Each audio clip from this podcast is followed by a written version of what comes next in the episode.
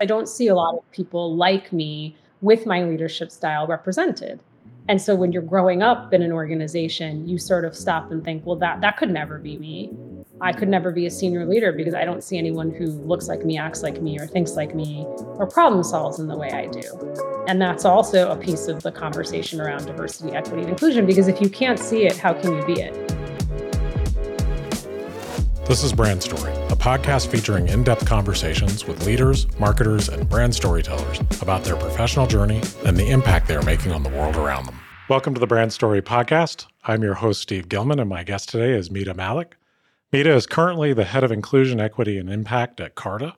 She is also a LinkedIn top voice, a DE&I champion, and the co-host of the popular podcast Brown Table Talk. Mita also writes for Harvard Business Review, Adweek, and many other important pub- publications. Hi, Mita. Welcome to the podcast. Hi, Steve. Thanks for having me. I'm so thrilled to get to talk to you today. I'm such a fan of your podcast. Oh, thank you. And I learned so much on your podcast. It's like, it's just, I think, such important work that you and Dee are doing. Well, thank you so much. I appreciate that. You know, you've had such an incredible career, and a lot of your articles that I've read in different publications are so thoughtful and so well written. You're a great storyteller. And I had read and something you'd written that part of your purpose is to try to empower those that have been excluded and help them find their voice. Why is that important to you? Well, it's important to me because it's really tied to my beginnings. I'm the proud daughter of Indian immigrant parents. My younger brother and I were born and raised in the US. And I grew up, Steve, in a time and a place where it was not cool to be Indian. It was not cool to listen to Bollywood music, to bring in Indian food. Wasn't cool that my parents dropped me off in a minivan where you could hear, you know, Hindi or Bengali music, funny music being played uh, from the car. And, you know, that feeling of being bullied both verbally and physically by my peers, just being you know i it was very clear to me every day that i did not belong in that community and so that feeling has always stayed with me. And I think anyone listening to this conversation can probably recall a time where they feel like they haven't belonged. And it's probably one of the worst feelings in the world. And that's pretty much driven me my entire life. I also did not grow up in an Instagram era. So I didn't see myself reflected in products and services. I always sort of wondered like who's who gets to choose whose stories gets told and why and like why aren't there more people who look like me and commercials or movies or in magazines. And so that also was something that really drove me and and I I was painfully shy growing up as you probably can surmise from what I just shared about my upbringing. I was not I think that that's different than being introverted, but I really took to like writing and books and watching movies and so I think that's no surprise that I ended up being a storyteller.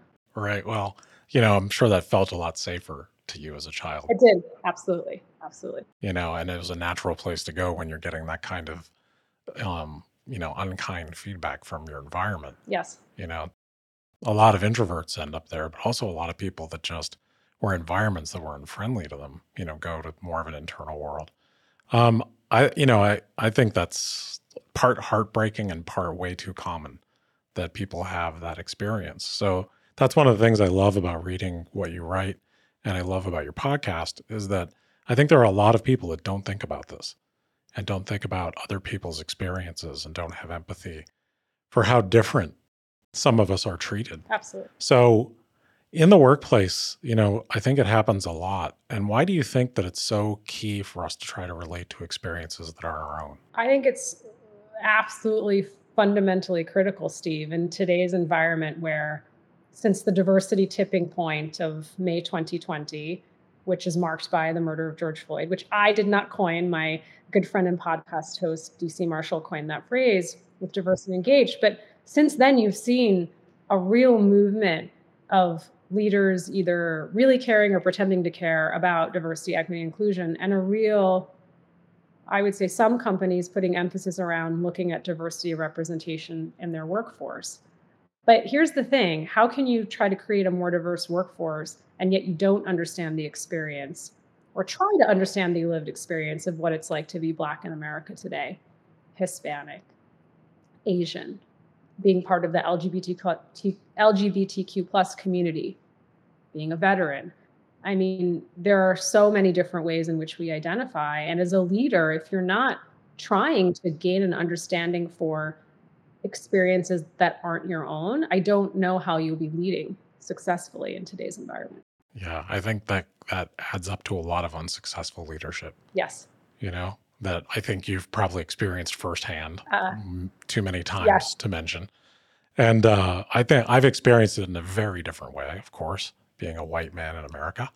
Um, I've seen it. I've not known what to do. I've been confused about it. I've felt bad about it. But I think the the movement to that started to happen around George Floyd is very overdue, and I think we're all learning. So that's I really appreciate you coming on the podcast today because I'm not sure all our listeners think about this all the time. So I'm really glad you and I get to have this conversation. awesome. You know, I think a lot of leaders come at work and culture with the idea that kindness is a weakness, and they sort of lump empathy in with kindness. So, what do you think we need to do about that? And do you have any thoughts around that? Anyone who has survived this pandemic, and I say that with a lot of weight because I lost family members in India to the pandemic. Anyone who has survived the last two and a half years and is still standing, how can you not understand and recognize that kindness is one of the most important skills lacking in leadership today? Underestimated, undervalued. Kindness is not my weakness, it is my superpower. Kindness in doctors' loyalty, trust, helps drive business results. I don't even, you know, and I also think kindness, if I'm taking it through a gender lens for a second, I've been given feedback, Mita, you're too kind. You need to be stronger. You need to be firmer. You're being too nice. I'm just treating individuals with respect. I'm treating people the way that I would like to be treated. I can be kind. I can still be tough and firm and fair. And I can that doesn't that doesn't mean that I can't I don't have to that I cannot care about people. Course, those those two things can never be separate for me. It amazes me that it's so hard for some organizations to understand that. And for and that comes down to individual leaders and their communication styles or their backgrounds or how much empathy they practice in their lives. And I think the American like win at all costs mindset that's in some areas of business really works against people being kind. And I think, you know, women and and people who are empathic and people of color have taken the brunt of that. Because when you try to care for someone, if the culture of your company is, you know, this is a hard charging place and take no prisoners, it doesn't fit and it's very i think can be very challenging for people It doesn't fit. And I also think that if you think about the way in which leadership has evolved and our workplaces uh, has evolved, you've probably seen the pyramid, which is the CEO sits at the top and the rest of us. And it's the the CEO, the leader.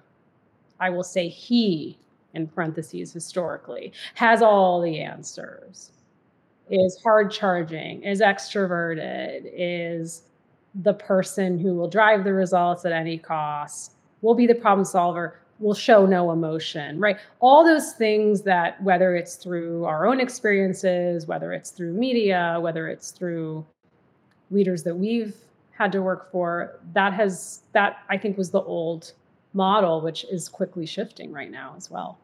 Yeah. I'm glad to see it shifting. I think I think it's shifting in, in some places easier than others or sooner than others, but that's the way things always work. Um, but yeah, I'm really glad to see it shifting because I've experienced those cultures. I think the the paradigm of the the you know male charismatic ec- aggressive extroverted leader is probably one of the worst things that's ever happened to us as you know a society or as workers or as people because you know it's just about dominating other people not helping and encouraging them And it's really, I would tell you, it's really difficult when, for most of my career, I've worked for extroverted white men, many of whom have been great champions for my career, and some of whom weren't. But I'm not an extroverted white man. And so, what does that mean for me? Surprise, in case you didn't know. So, it's like, how do I like, what does that mean in terms of my leadership style? Because I don't see a lot of people like me with my leadership style represented. And so when you're growing up in an organization, you sort of stop and think, well, that that could never be me. I could never be a senior leader because I don't see anyone who looks like me, acts like me, or thinks like me, or problem solves in the way I do. And that's also a piece of the conversation around diversity, equity, and inclusion. Because if you can't see it, how can you be it? Yeah, that is such a great point. I mean, that has to do with media and entertainment and how we're re- how people are represented everywhere. But you're right in a lot of organizations, whether it was just because that's what the culture of the organization. There isn't good modeling for either for behavior or for you can't see yourself in the leadership team. So you probably discount that you could ever be there. Absolutely. I mean, it, you are getting a message by that behavior. You know, I'm so glad it's starting to change because I've seen a lot of negative examples. And, you know, one of the things you're you're an incredible storyteller. I work in brand marketing and I always think about how much culture affects brand and how some companies think brand is what they say outside of their company. But I've always believed that culture is the cornerstone of brand. So, how, what do you think happens when there's that disconnect between how people are treated and what companies say? Your employees are your forgotten consumers. I will say that again. Your employees are your forgotten consumers. I've spent too much of my career and have been taught to think about who I'm going to sell, how much of what to and why. And we forget about our, our employees. They are our consumers. They can be our fiercest advocates. They can also be the whistleblowers and the individuals who will say, enough is enough. And I'm going to call you in or call you out on what's happening here. And so I always say, like, when you're ready to put out that press release or that Instagram post or that initiative that you're so proud the company is doing, stop and ask yourself would your employees say that this is their experience here? And that's this is a difficult question steve because i'm not going to say that like one person's experience at a company doesn't represent everyone's experience. It's not a monolith. But if a good portion of your employees are uncomfortable with the press release they've seen put out or uncomfortable with an Instagram post, then you have to stop and ask yourself, like, what are you doing this for? I mean, I've worked for I've worked for a lot of different companies and a lot of leaders who were really excited and very quick to like put out the social media post when you're like, that's not the experience of what's happening here and so that's that's really care that's really and i think especially in this day and age employees will very quickly call you out on it. Yeah i'm glad because i i'm you know i've been this is our 27th year in business. So i've seen an awful lot and i've seen people when it was a matter of diversity or a matter of a pr event go to the message before the problem you know and not look at fixing authentically fixing the problem or authentically addressing the problem they want to go right to the message and just say that it's okay. And that kind of like disen- you know, disingenuous accent, act, action always just drove me crazy because it's, you know, you can't be, you can't say you're one thing and be another. It just won't work. So I think it's really, really a challenge for companies. I also think when you make mistakes publicly, I'll bring up Walmart eh, for as an example, and I have a lot of um, friends and people who I admire work there. And when Juneteenth came out and the ice cream edition, which I had written about for Adweek, and there was lots of discussion in the media about like how could Walmart get this wrong with this Juneteenth ice cream edition, a celebration, tokenizing the trademark, the party supplies, all of it. And you know, one of the things I've realized as I've led companies through crises is like when something like that happens externally, go and talk to the people internally about what happened. Go and talk to your employees.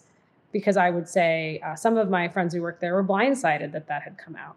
Right. And so also to also know that, like, I always say, Steve, like those who live in glass houses shouldn't throw stones. Every one of us leading will go through a crisis someday. And so it's very easy to point and be like, look at what they did. I can't believe they did that. It can easily be you one day. So the question is like, we're all going to make mistakes. You apologize, and then what are you going to do to show up and show that you're going to do better and be better? And I think part of that journey is going back to the internal piece, to going back to talking to your employee base of what you did externally and how you might have messed up. Um, in some cases, I will say more than messed up because people will say, Mita, it wasn't, it was racist, it was sexist, it was homophobic. Like we call things by their name. But whatever mistake you've made, going back to the people who matter the most, which is the people who are the heart of your company and the engine to say, hey, we did this and this is what we're going to do. I think that's extraordinarily important. And I've seen it being in, you know, brand and marketing and, you know, being involved in crisis communication teams in different industries. I've seen you know, CEOs refuse to do that. Or I actually, you know, had an experience where a CEO was asked what audiences should be reached out to, and they didn't include employees. And then that turned and that into a huge, number one. Oh yeah, I couldn't believe like the board was first, and I was like, really? Okay, let's stop. You know, like that's not going to work. Um, so yeah, I think I think keeping employees in mind and being honest about being honest and transparent about what you did wrong is as important as what you did right. You know, you have to just like as a person, you have to be able to stand up and say, "Yeah, we got that really wrong," and own it for the people that you did it to. Listen, I always say um, it's it's the non-apology I get from my husband. I'm sorry I made you feel that way. No, and our relationships with people are just like our relationships with brands. Like i don't don't tell me you're sorry. You didn't make me feel that way. You you did this that made me feel that way. So call this out. Tell me what you did. And that's what i think is missing in so many apologies when um, brands do have something to apologize for is acknowledging what they did wrong specifically to help educate everybody right? And some people listening to this conversation might say well i don't understand the example you just used okay, so if we went back to that brand's apology, would we understand? And in many cases, we don't still. It's it's the non-apology. Yeah, I think non-apologies do more damage. Yes. They just they just increase the damage. They're it's a it's just like any poor behavior. Like if your spouse does it, you get more resentful and more angry. If a brand does it, it's the exact same reaction. You know, I sometimes that seems so simple to me, and yet I've been in rooms where it just wouldn't penetrate. So it's a complex thing how people don't want to own up to something that they've done. Um, so you you recently wrote a really thoughtful article for Adweek on inclusive storytelling, and you mentioned both the Umbrella Academy and Ms. Marvel. And then I just read another article, literally this morning, from you in Adweek about Ms. Marvel and the importance of representation behind the camera, which I, was really great and very eye opening. So, why do you think it's so important for marketers and storytellers to be thinking about inclusion and representation when they're producing, you know, media and stories? Nothing for us without us. You want to talk about the Black community? I don't identify as Black. I identify with the Black community. I'm on a journey to be an ally for the Black community. But if I'm a marketer and I want to speak to the Black community and I have no black voices around the table. How, how, how do i do that? And, and that's why i think steve the point you make about um, what i talked about with Ms. Marvel which i thought was just fascinating was from the head writer to the cast of directors right? So what you the script what you want characters to say is just as important as how those characters visibly show up on screen because that's the disconnect I could, in the case of Ms. Marvel, which does an amazing job of breaking stereotypes for the Muslim community, I could cast a very uh, diverse cast of Muslim actors. And yet, the individuals writing the script have no cultural competency or knowledge or understanding of the lived experience of what it's like to be, in the case of Kamala Khan, um, Kamala Khan a Pakistani American uh, growing up in the United States. So that's where I think it's just that that miss of like the director, the writer, the cast, the crew, all of that, the entire ecosystem. Even you know who's doing your hair and makeup, right? All those things. I had a situation recently where someone wanted to film me for something and they had offered me makeup, and I said, "Do, do you have somebody who um, does makeup for dark skinned?" And I could feel the pause because they probably so all of those things matter. Yeah. I'm, I mean, I think the, you know, people who get into the creative, whether that's, so I spent years and years directing theater, and people who get into creative and they're working with human beings to tell stories, you know, you, you're only, you only have your experience. So if you're going to portray something that you don't understand, you better get some help, you know, and I think setting up I, am so I haven't seen the Ms. Marvel show yet, but I can't wait now because that sort of authenticity. You know, a few things you mentioned in your article where you know the everyday life of her experience is portrayed in ways to help the audience understand what her experience really is. I don't think you'd get that without the team that's telling that story. Yeah, you wouldn't. And I think one of the things you're bring up for me, Steve, is like marketers have to have more humility. And I was trained as a marketer to be very arrogant because you're supposed to know, like, I'm supposed to know you so well as a consumer. I surprise and delight you with something you never expected a product or service. But the question now is do I know the history of you and your community and how that might show up and how I'm trying to reach and story tell. And so I think that there is this shift on like marketers needing, including myself, the journey I've been on, more humility. There's so many things I just don't know. And it's okay. It's okay to get that help and then bring all those voices. And I always say it's like, you know, I'm not the brown woman who speaks for all brown people. So I'm not the the token at the table. Just because you have me doesn't mean you need like, you know, multiple voices throughout the ecosystem of marketing making sure you're doing your very best to represent the story you want to share. Yeah, that makes a lot of sense. And, you know, you would know your story and you'd be able to relate to your world, you know, but you, I think marketers, you're right, have been trained in a lot of ways to be really arrogant about, well, we know our audience. And I also think that, you know, to a certain extent, human beings have things in common. But when you're really speaking to someone that as individuals you're trying to market to them or it's to a community, I think authenticity and making sure that the message is going to resonate with them becomes very personal. And if you don't truly understand them, you you need to get some help to help you talk to people in a more authentic way. Because you see a lot of marketing that tries to be one size fits all and just doesn't work. And that's the, that's like the opposite of marketing right? Yeah it is. The irony of like what marketers are supposed to do. Like actually you're not doing a good job if you try to be all things to all people. I love Ms. Marvel. There are a number of people who won't enjoy watching it and that's cool because it wasn't created for you and and that's the beauty of marketing yeah and i think that's like a sort of an old school way to look at marketing that still is very prevalent uh, but you know I, i've seen companies do messages that were going out to you know it was a diverse audience but they're like, well, that's that's the message. And the message is from their point of view. And you know, like you just know when it's going out.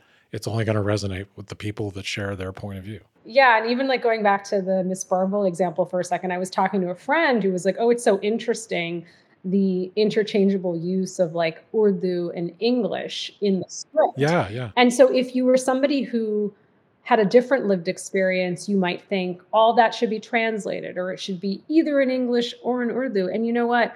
Growing up in a first generation household, my parents often spoke to me in Bengali and I responded in English.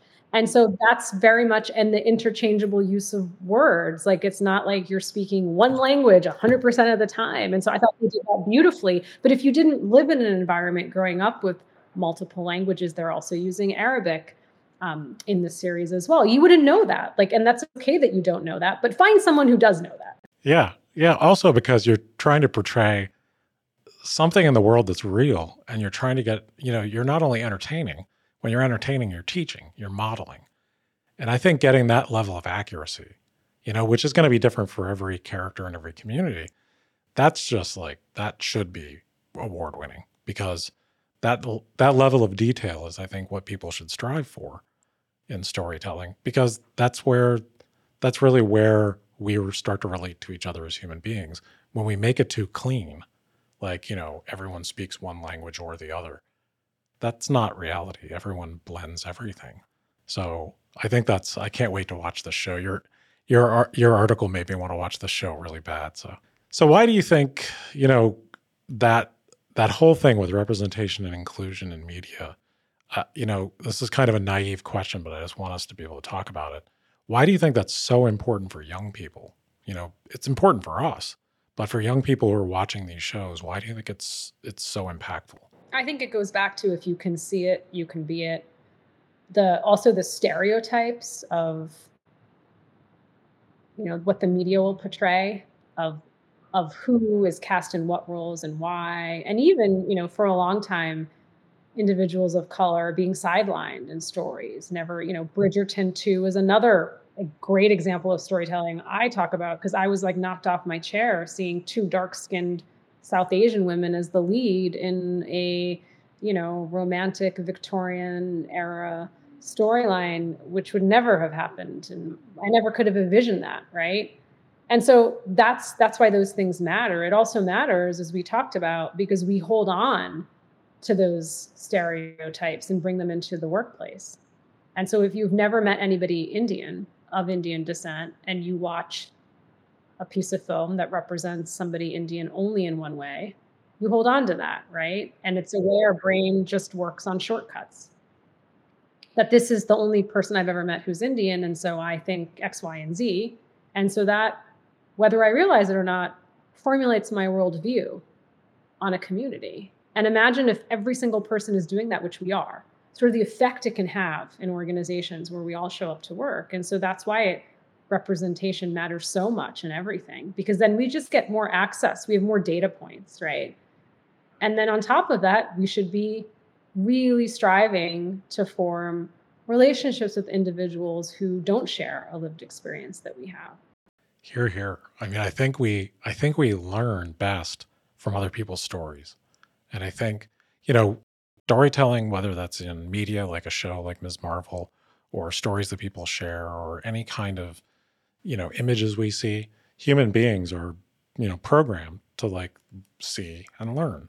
So the things we see really do give us sort of a shorthand for the world we live in. So I, you know, I think shows like this are going to have such a positive impact, both for the people who see themselves in it, but I also think for the people who don't see themselves in it. They're they're being exposed to a culture and people who are different in a positive way, not in a way that they're being highlighted as other and dangerous, which I think the media has done a lot of harm in that way. Absolutely. And I think also for anyone listening, eh, you know, our our sort of instinct is let's go to the a primary source to get access to a story. And and what those of us who are on a journey to be allies for communities need to know is people have a lot of trauma around things they've endured, especially our black black colleagues and friends, where it's intergenerational trauma. And if you want to be an ally to the Black community, or as I am on a journey to be the ally to, to the Black community, you don't need to always ask your Black friends what they think about topics. You can Google these things, right? To find other sources of stories, right? Because too often I see organizations put pain on display, meaning it's the burden of Black and Brown people. Okay, another horrible Asian hate crime happened. Let's gather our Asian employee resource group and ask our Asian colleagues how they're feeling. You no, please don't do that. No, no. As an ally, start thinking about what are the ways in which I could talk to my Asian colleagues about or do they feel safe coming back to the office? I ended up writing a piece for Harvard Business Review entitled Do Your AAPI colleagues feel safe coming back to the office? Do you understand what's happening right now in this country with the intensity of xenophobia that we're seeing? Right. And so that's where I always like try to flip for leaders. Like you you don't need to go ask this person how they're feeling. We probably know how they're feeling, especially with what we're seeing in the media. But like, how can we, as allies, come up with ways in which we can be helpful and then go back and ask them? Be like, we know this has happened. We know this is happening. Here are ways in which we would like to help. Like, what do you think about this? Yeah, that's such a great perspective. I read that article you wrote in Harvard Business Review.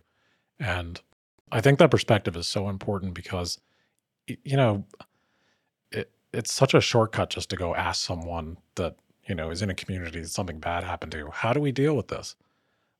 And, you know, you again, it's just a lack of empathy for how would you feel if it was your community that was being targeted? And would you really feel like being the person that was asked for the solution today? That's a lot, you know? Absolutely. I think this is a really um, the point you raise about you know we're talking about this the sentiment in this country anti-asian hate crimes that continue to just increase at an alarming rate i was talking to a leader who said you know i'm six five and a white man like i'm extremely appreciative for you being vulnerable about how you're feeling about going on public transportation I, I haven't thought about that because that's not my lived experience i'm five one and a half steve the half is important to me but i'm five one and a half i'm petite if I get pushed on tracks, I don't have a chance, right? And so I think about that a lot about uh, in a way that I didn't two and a half years ago. I think a lot about my. I think a lot of my friends and family do as well. And so for him to just even say like, don't stop sharing how you're feeling about these things because somebody has to. And I didn't was not something that crossed my mind. And that's I think when it comes to like the journey of allyship, that's the vulnerability. Like for someone to say like thank you for sharing that i hadn't thought about that. And that's actually changed my worldview. And as a result i'm going to show up differently tomorrow. I'm so glad you said that because you know i think people are scared to talk about these things because they're afraid to get something wrong You know, they're they're they're sometimes afraid to say the wrong thing or ask the wrong thing. I think the only thing we can do if we're we're all on a different journey as human beings is if you get it wrong, just say, I'm sorry. I'm trying to learn. And I think, you know, the having empathy for other people's experiences opens an entirely new world for you. And that that brings me to your podcast. Oh, yes. Um, so you have this popular and brilliant podcast called Brown Table Talk. Oh, thank you. That I listen to every episode. And oh, Steve, thank you so much. I love your podcast. It has helped me. It has taught me, and I'm learning every single time you you and Dee talk. And uh, it's fascinating because it's not my my experience, but I feel like I'm learning things that I that no one I, I didn't have access to learn. So it's a wonderful thing. If, if anyone listening wants to just increase their knowledge as a human being about other wonderful human beings, you need to listen to this podcast. So, uh, where did you all come up with the idea? Because it is a brave, fearless conversation you all have on this podcast. So, we came up with the idea. I met Dee in 2017 at the Multicultural Women's Conference. Uh, she stepped off stage, and I was like, I want to meet this woman. She became my coach during a time where I was in an incredibly toxic relationship with a former boss and in a toxic work environment. And who knew that that would sort of be the journey? Like, I'm the client she can't get rid of. I joke. But I think over the years, just, you know, exchanging text messages, dinners, late night phone calls on stuff we were both facing in the workplace, that it was during the pandemic. I said, I think we should start a podcast. I, I don't even consider myself a podcaster. I don't know anything about podcasting.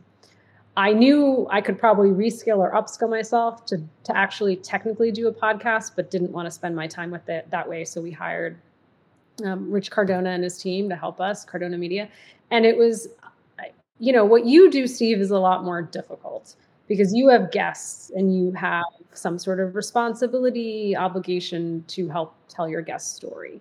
For Dee and I, it's a bit easier because it's a, a reflection. I think you'll see of a deep friendship respect, admiration we have for each other.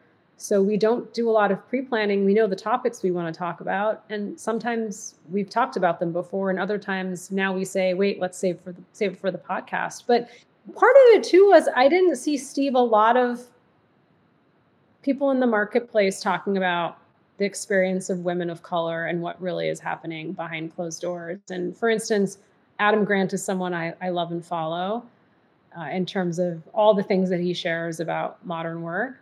And sometimes when he shares things, like he shared a post recently about um, how important it is to be able to disagree, which I agree with, right? The ability to disagree. And I thought to myself, I don't have the privilege to disagree at work because when I do, I am labeled as difficult, angry, all those things and and Dee as a black woman you know would say the same thing. And so i just thought wow like there's just a different lived experience i've had at work. And so i'm just stepping into my truth now and i feel like i have a responsibility to share some of these stories. And so, you know steve it's been interesting. You have women of color reach out to us to say it's like you're reading my journal. These stories are not I wish they were unique. I wish I was so special, Steve, to tell you. Only my mother thinks I'm special. I'm so special, Mita. You're so special. These things have only happened to you. They have not. Because sometimes I think people think, oh, you're a storyteller, you're creative, you're making these up. I'm like, nope. And and what's really validating and what has been so therapeutic is other women of color saying, no, no, this happened to me. And also individuals like yourself who are on a journey to be an ally saying, I'm learning a lot. Like I have never, no one's ever shared this with me. Like I never had access to this story. And now I'm actually thinking differently about if I see this happen at work, what I might do. Yeah. And I think that's crucial because I think that you all have opened a door, you know, and it's an invitation to listen in and learn. And I think you're both wonderful storytellers. And it's because it's because you're not making it up. You're just telling these authentic stories and you're telling them from the heart and you're having conversation, your all's connection really helps the the program be that even that more accessible.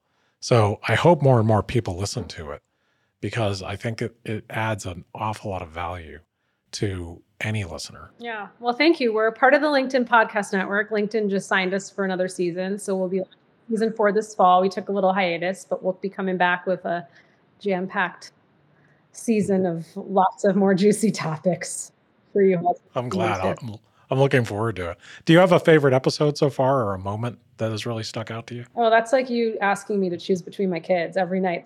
Who's your favorite? Really, it's me. Really, it's me. Um, you know, one of the first ones, and a lot of people haven't actually listened to season one because we self funded and then LinkedIn picked us up for season two and onward. You know, I, I we did this episode on like how to get credit for your work. It was one of our first ones, and I was just really surprised that a lot of white men in my life reached out to me and said like this happens? Like your work has been stolen? And i was like i guess we've never talked about it. Yeah it's happened many times. And so i always think that's really interesting when the people in my life are like you've never talked about this. That one about like getting credit and having work stolen that that episode still people are just like that happens at work i'm like all day every day to a lot of people. And so that that to me is like that was one where i was like oh like I, yeah that that's happened to me many times and i have many different tips and tricks on like how to stop that from happening now. But that to me was just like yeah it happens. Like i, I didn't even just so used to it. And then other people being like just shocked that this happened. Shocked. Yeah I think that's one of the great things about the podcast is you learn about, you know, the experiences that you've had and Dee's had. And sometimes you learn what you've gotten used to. And it is shocking what you've had to get used to. And I think that's where a lot of the learning comes from as well. So, what in general do you hope, like with season two coming up, what do you really hope people are taking away from the podcast? Yeah, I think with, you know, with season four coming up, I you know, it was sort of naturally in our conversations that we started talking about what allies could do. I don't think that was necessarily the intent when we started, but it just started naturally happening because I was like, I don't want this stuff to happen to anyone else. So what would I had wished someone would have done for me then? And so that's what I really hope is that like, what do you do, Steve, if you're my colleague and I'm constantly mistaken for the other brown woman? Constantly someone thinks I'm someone else and you are watching this happening and you as a white man are like this makes me uncomfortable but is it my place? What do i do? And so i hope you start to discover yeah it's your place. We all spend too much time at work and pour too much of ourselves into this not to protect the cultures we're creating. And so i hope that people all think yeah like i want to be i don't want to be a passing bystander. I want to actually make an impact and stand up for someone in whatever small or big way that is. And that's what I really hope the movement is that we're creating. Good. I, I think that's wonderful. And I think I, I get that from the topics and the way you talk um, and the conversations you have. Uh, I think it's extraordinary because it is really helpful. Because I've been in situations, whether it was, you know, a moment of casual racism or a moment of like sexism, which happens an awful lot and I've had moments that I've stood up and done what I thought was right, not knowing if what I was doing was appropriate. And I've had other moments where I let it go and then later still feel a sense of shame about it. to rewind it in your head. Yeah, I do. Yeah. You know, it's like you feel shame, you know, if you didn't do so. Knowing, getting a better sense of what you should and shouldn't do and how to do it. I think you're, you all are doing such a service by sharing your stories and, and letting people listen in. You know, what I would say is it's never too late to go back and have that conversation and interrupt the bias that you saw. Oftentimes, I just said to you, like, I've been so, oh my God, so many moments in my career, I would just rewind, rewind. I've also been in situations where I should have stood up for someone else and I didn't. I was scared because, you know, being an ally, it, it's not for free. It can cost you your humility, it can cost you your pride, it can cost you your comfort. Sometimes there's financial consequences. And so, thinking about like you know, if I'm in a group and you publicly say something that is uncomfortable, you know, maybe in that setting, I'm not going to publicly say something to you. And maybe the weeks have passed, but maybe next time we have coffee, it's not too late to bring it up if we have a good relationship and for me to say, hey, Steve, listen, I think most people have good intentions right? I think there's like nine, you know, 99% of the world has good intentions. I mean, that's how I lead my lead my life. Otherwise, I can't do this work. Other people might disagree with me. So, one percent of the people deserve to be in the headlines, deserve to seek redemption, and deserve to move on to whatever they need to do next. But most people just don't realize the intent versus the impact. And so, if you can find the kindness the grace to explain it to them. And I also will say, as I say on my podcast, Steve, our podcast, it's not my job to constantly do that. It's not my burden. But if I if I in the moment feel like I can, I will. And as as a, a chief diversity officer, it is my job, and I and I do that. Yeah, I think you know, helping helping people understand and and choosing how to teach in those challenging moments is you know really a fine line then everyone's got to find their own way. But I, you know, I really applaud you all for helping people understand, you know, how to even start sometimes. So why do you think, you know, you can't in every situation, but in some situations, you know, I, I, I saw you write about some of the crazy things that have been said to you that I think are all too common about like you speak English so well or where are you really from? Good Lord. How how can those challenging moments like that uh, do you you know do you advocate for giving and giving feedback right on the spot if you can? Or you know are there any types of methods or how you think about that when those kind of things happen? My favorite one recently was like how did you get rid of your accent? And i'm like i don't know. How did i get rid of my accent? Okay well here's the thing steve. If if you catch me on my private time if you catch me in a personal moment at a bar or restaurant, I might respond differently than at work, right? Sure. But yeah. at work, I, I try to that. show a lot of kindness and respect. Or when I'm working with um, leaders like yourself, I might just say like, um, you know, what, what made you what made you think that? Why was that your first thought? Or oh, you got rid of your accent too. I noticed, right? There's also like there's like there's a tongue in cheek way to do it. Oh well, where are you really from? Yeah, right. Uh, right. So I think that there's there's it just depends on your relationship with the person. I think like asking open-ended questions. You know, I am so like plagued by the mispronunciation being renamed my entire career. I now, whenever I join a call, I always say, Hi, Steve. Is it Steve? Did I say your name correctly? And Steve will say, Oh, yes. Like, and Steve might be surprised that I'm asking. And then Steve will say, Is it Mita? And I say, Yeah, it's Mita. So we start off, that's, the, I think everyone has to do what's comfortable for them. But I do that because I don't want to go through a whole like butchering of my name during the first time I'm meeting someone. So I, from the start, sort of set the intention. And also, I get names wrong too. I'm not perfect. I'm far from perfect. And so I also ask people, and I also say, if I'm getting your name wrong, I do a weekly LinkedIn audio room where the audio rooms are great, but also there's there's no way until I call on the person. Like I don't know if I'm getting the name right or not. And so I'm always like, if I'm mispronouncing your name, tell me. Like help me. Yeah, just open open-ended questions and being curious and being kind goes a long way. You know, so I think that those are those are great. That's great advice, and it's you know something I hope everyone does a little more of, because talking to each other and having empathy for each other's experience is really how we grow ourselves. You know, it's how we become a better version of us. Absolutely. And I, and I love the point about curiosity. You know, one of the things that I have gotten a lot of flack for is my conversation around where are you from and how much that really upsets me when people ask me where are you from. But here's here's the point I want to make. It's the where are you from? I'm from New Jersey. No, where are you really from? Well, I was mostly raised in Massachusetts. No, where are you really, really from? Well, I was born in Michigan. And it's not the like, Steve, oh, where are you zooming from today? Uh, where do you consider where do you consider home? I'm taking because when you get to want to get to know someone and you show curiosity about their lives, I will it, it will be I will bring up the fact that I'm of Indian descent. Like it'll be it's part of something I'm proud of, but it's not the first thing you need to ask me because you see someone brown show up on screen or in person and you feel the need to, you know, you don't check your bias is what i'm going to say because the impact i feel is you're questioning whether or not i'm american and whether or not i belong even though that wasn't your intent so even if you might be curious because i show up looking different than you thought i would i would park that for a second and just get to know the person because eventually they will share with you what they want to share with you.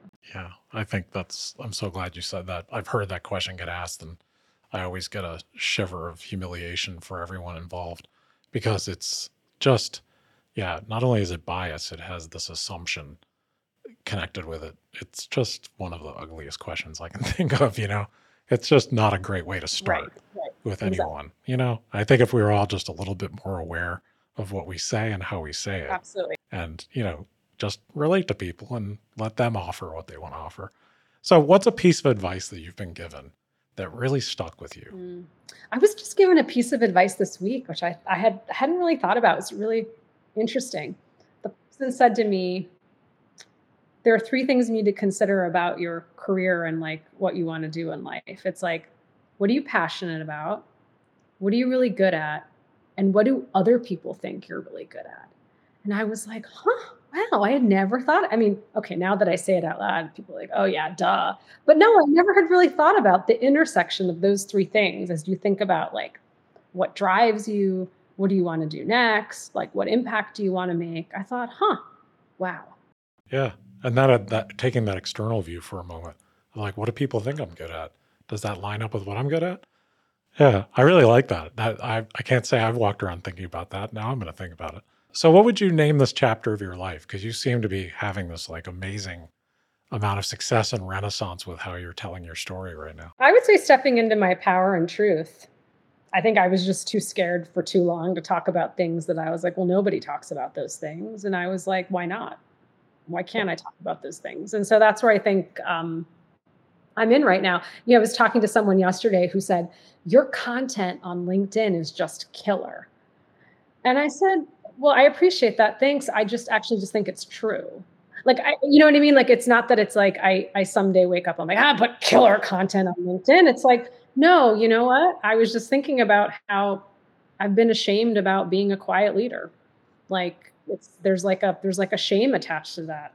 And I'm gonna say it out loud. And like it's been it's not easy to say that I'm a quiet leader because I, you know, would I be more successful if I wasn't?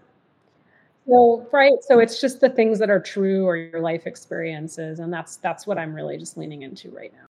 Yeah, I really enjoy your content, and I think when I when I see your content, I always just think, well, that's honest. I, you know, I just like that's authentic and honest. I really like that. We're gonna have some links in your uh, landing page. We always put together a landing page. One thing we'll put there is your podcast because I would like everyone that's listening to please go and listen to to Brown Table Talk with Dee and and Mita because it is fantastic. And so we'll put that in a link to a few of your articles too.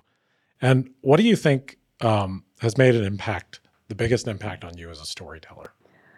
Biggest impact uh, um, for me was losing my dad suddenly five years ago. And there's nothing like grief to change the the course of your life. So I think actually, like, if I really think about it, still grieving him, but going through some of the harder parts for anyone who's who's grieved someone they've lost is like yeah you only have one life to live. So i'm sort of just like I, I in a way that i didn't before treat every day as like this day is important. And so that's probably why also the honesty comes through in the content. That probably wasn't that way before. If you actually uh, i someone actually had me do this exercise where i went back through my content over the years and you definitely can see a shift where maybe i was more of like the presenting someone else's perspective. Here's a great article I read in the Wall Street Journal about, da, da, da, and you're like, okay, so, but now it's like, oh no, this article resonates with me because X, Y, and Z happened to me. So I think that shift has definitely come with uh, just through grief and loss.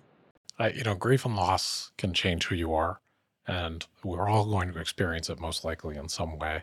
So understanding it and and getting through it, you know, never goes away. I've had gr- I've had grief and loss affect my life in huge ways, and you know, I'm grateful to the grief for who it's made me. But I can't say I had a blast going through it, and I still go through it. But I think what it does is make you more appreciative of connecting with others and and trying to just really be yourself. That's really powerful. I don't think I'm there yet to say I'm grateful for the grief, but that's like a really powerful place and like something I want to think about of like where I destination in my journey. Yeah, it's a, a long road. I have a I have a good counselor, so a really good long time grief counselor who's a wonderful human being. So and you know my my entire career is just based on I I love learning about people. I just love people's stories, which is why I started this podcast the way I do it because I am just fascinated with other people's stories. I always have been since I was a kid. So you know, it's a it's a joy for me to get to meet you and and talk to you about some of the stuff. I could do it literally all afternoon, what for you, for the audience listening, what would be a must read or or a must watch or listen that you would recommend for people? With with all the stuff we've talked about, what do you wish people were reading more of? Oh, you have to go listen to Brown Table Talk podcast. Steve, I can't not. Like this is the new me. I have to promote myself, right? But I all the things I never did in my career. Um, I spend a lot of time on LinkedIn. My husband thinks I waste a lot of time, but I do it because I find that it's like, as my friend Callie Schweitzer says, a platform of generosity. There's a lot of things to, I think, learn about what's happening at work, the modern workplace, business, and so I, I there's like a lot of people I just follow, and you're you're somebody I've gotten to know through LinkedIn. Like how amazing that like we got yeah. connected, and I see you come in through my comments, and like we engage, and so I think that's great.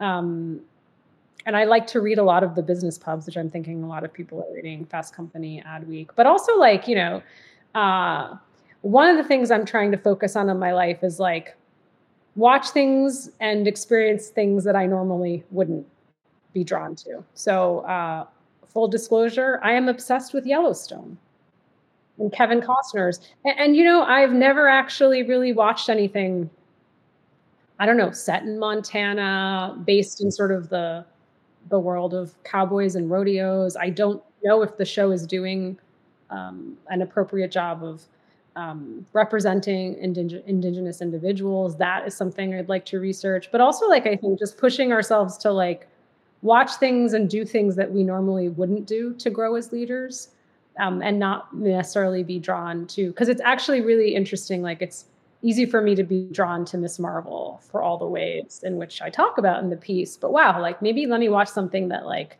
wouldn't necessarily be something I would watch and try to learn something different. So that's what I would really encourage people to do. I, I love that answer. You know, I'm watching 1883 right now. And, oh, that's the prequel, know, right? Yeah, it's the okay. prequel to Yellowstone, and that's a, I'm only a few episodes in, but it's it's amazing. It's extremely well done. You know, I also there was a piece I, I actually shared this on LinkedIn. There's like a whole sort of conversation you know when you think about um, diversity equity and inclusion it's like they did not um, receive an emmy nod and there's a whole discussion around like coastal elitism right and is it is it set in montana and so then i got some blowback on linkedin they're like no it's just not as good as succession and i'm like okay maybe true but there's just an interesting idea that i hadn't thought about that like uh you know coastal elitism and like you know when you think about uh, the different kind of biases you might have. Like I never thought, wow, like that maybe wasn't nominated because of the type of story where it was set. Huh. Well, yeah, that article made me really curious too. I actually I have one last question for you that I always ask everyone. If you could give your younger self any advice, what would it be? Do it afraid spent too much of my time caring what other people thought and afraid to take risks. So that's a wonderful answer. I think we could all embrace that. Thank you so much for being on. I, I can't tell you how much how much fun this was. Thank you so much for everything you do and for your podcast. Want to hear more inspiring stories? Subscribe on your preferred podcast app so you don't miss an episode. And if you like what we're doing, please rate, review, and share. It's the best way to support us. Thank you for listening to Brand Story.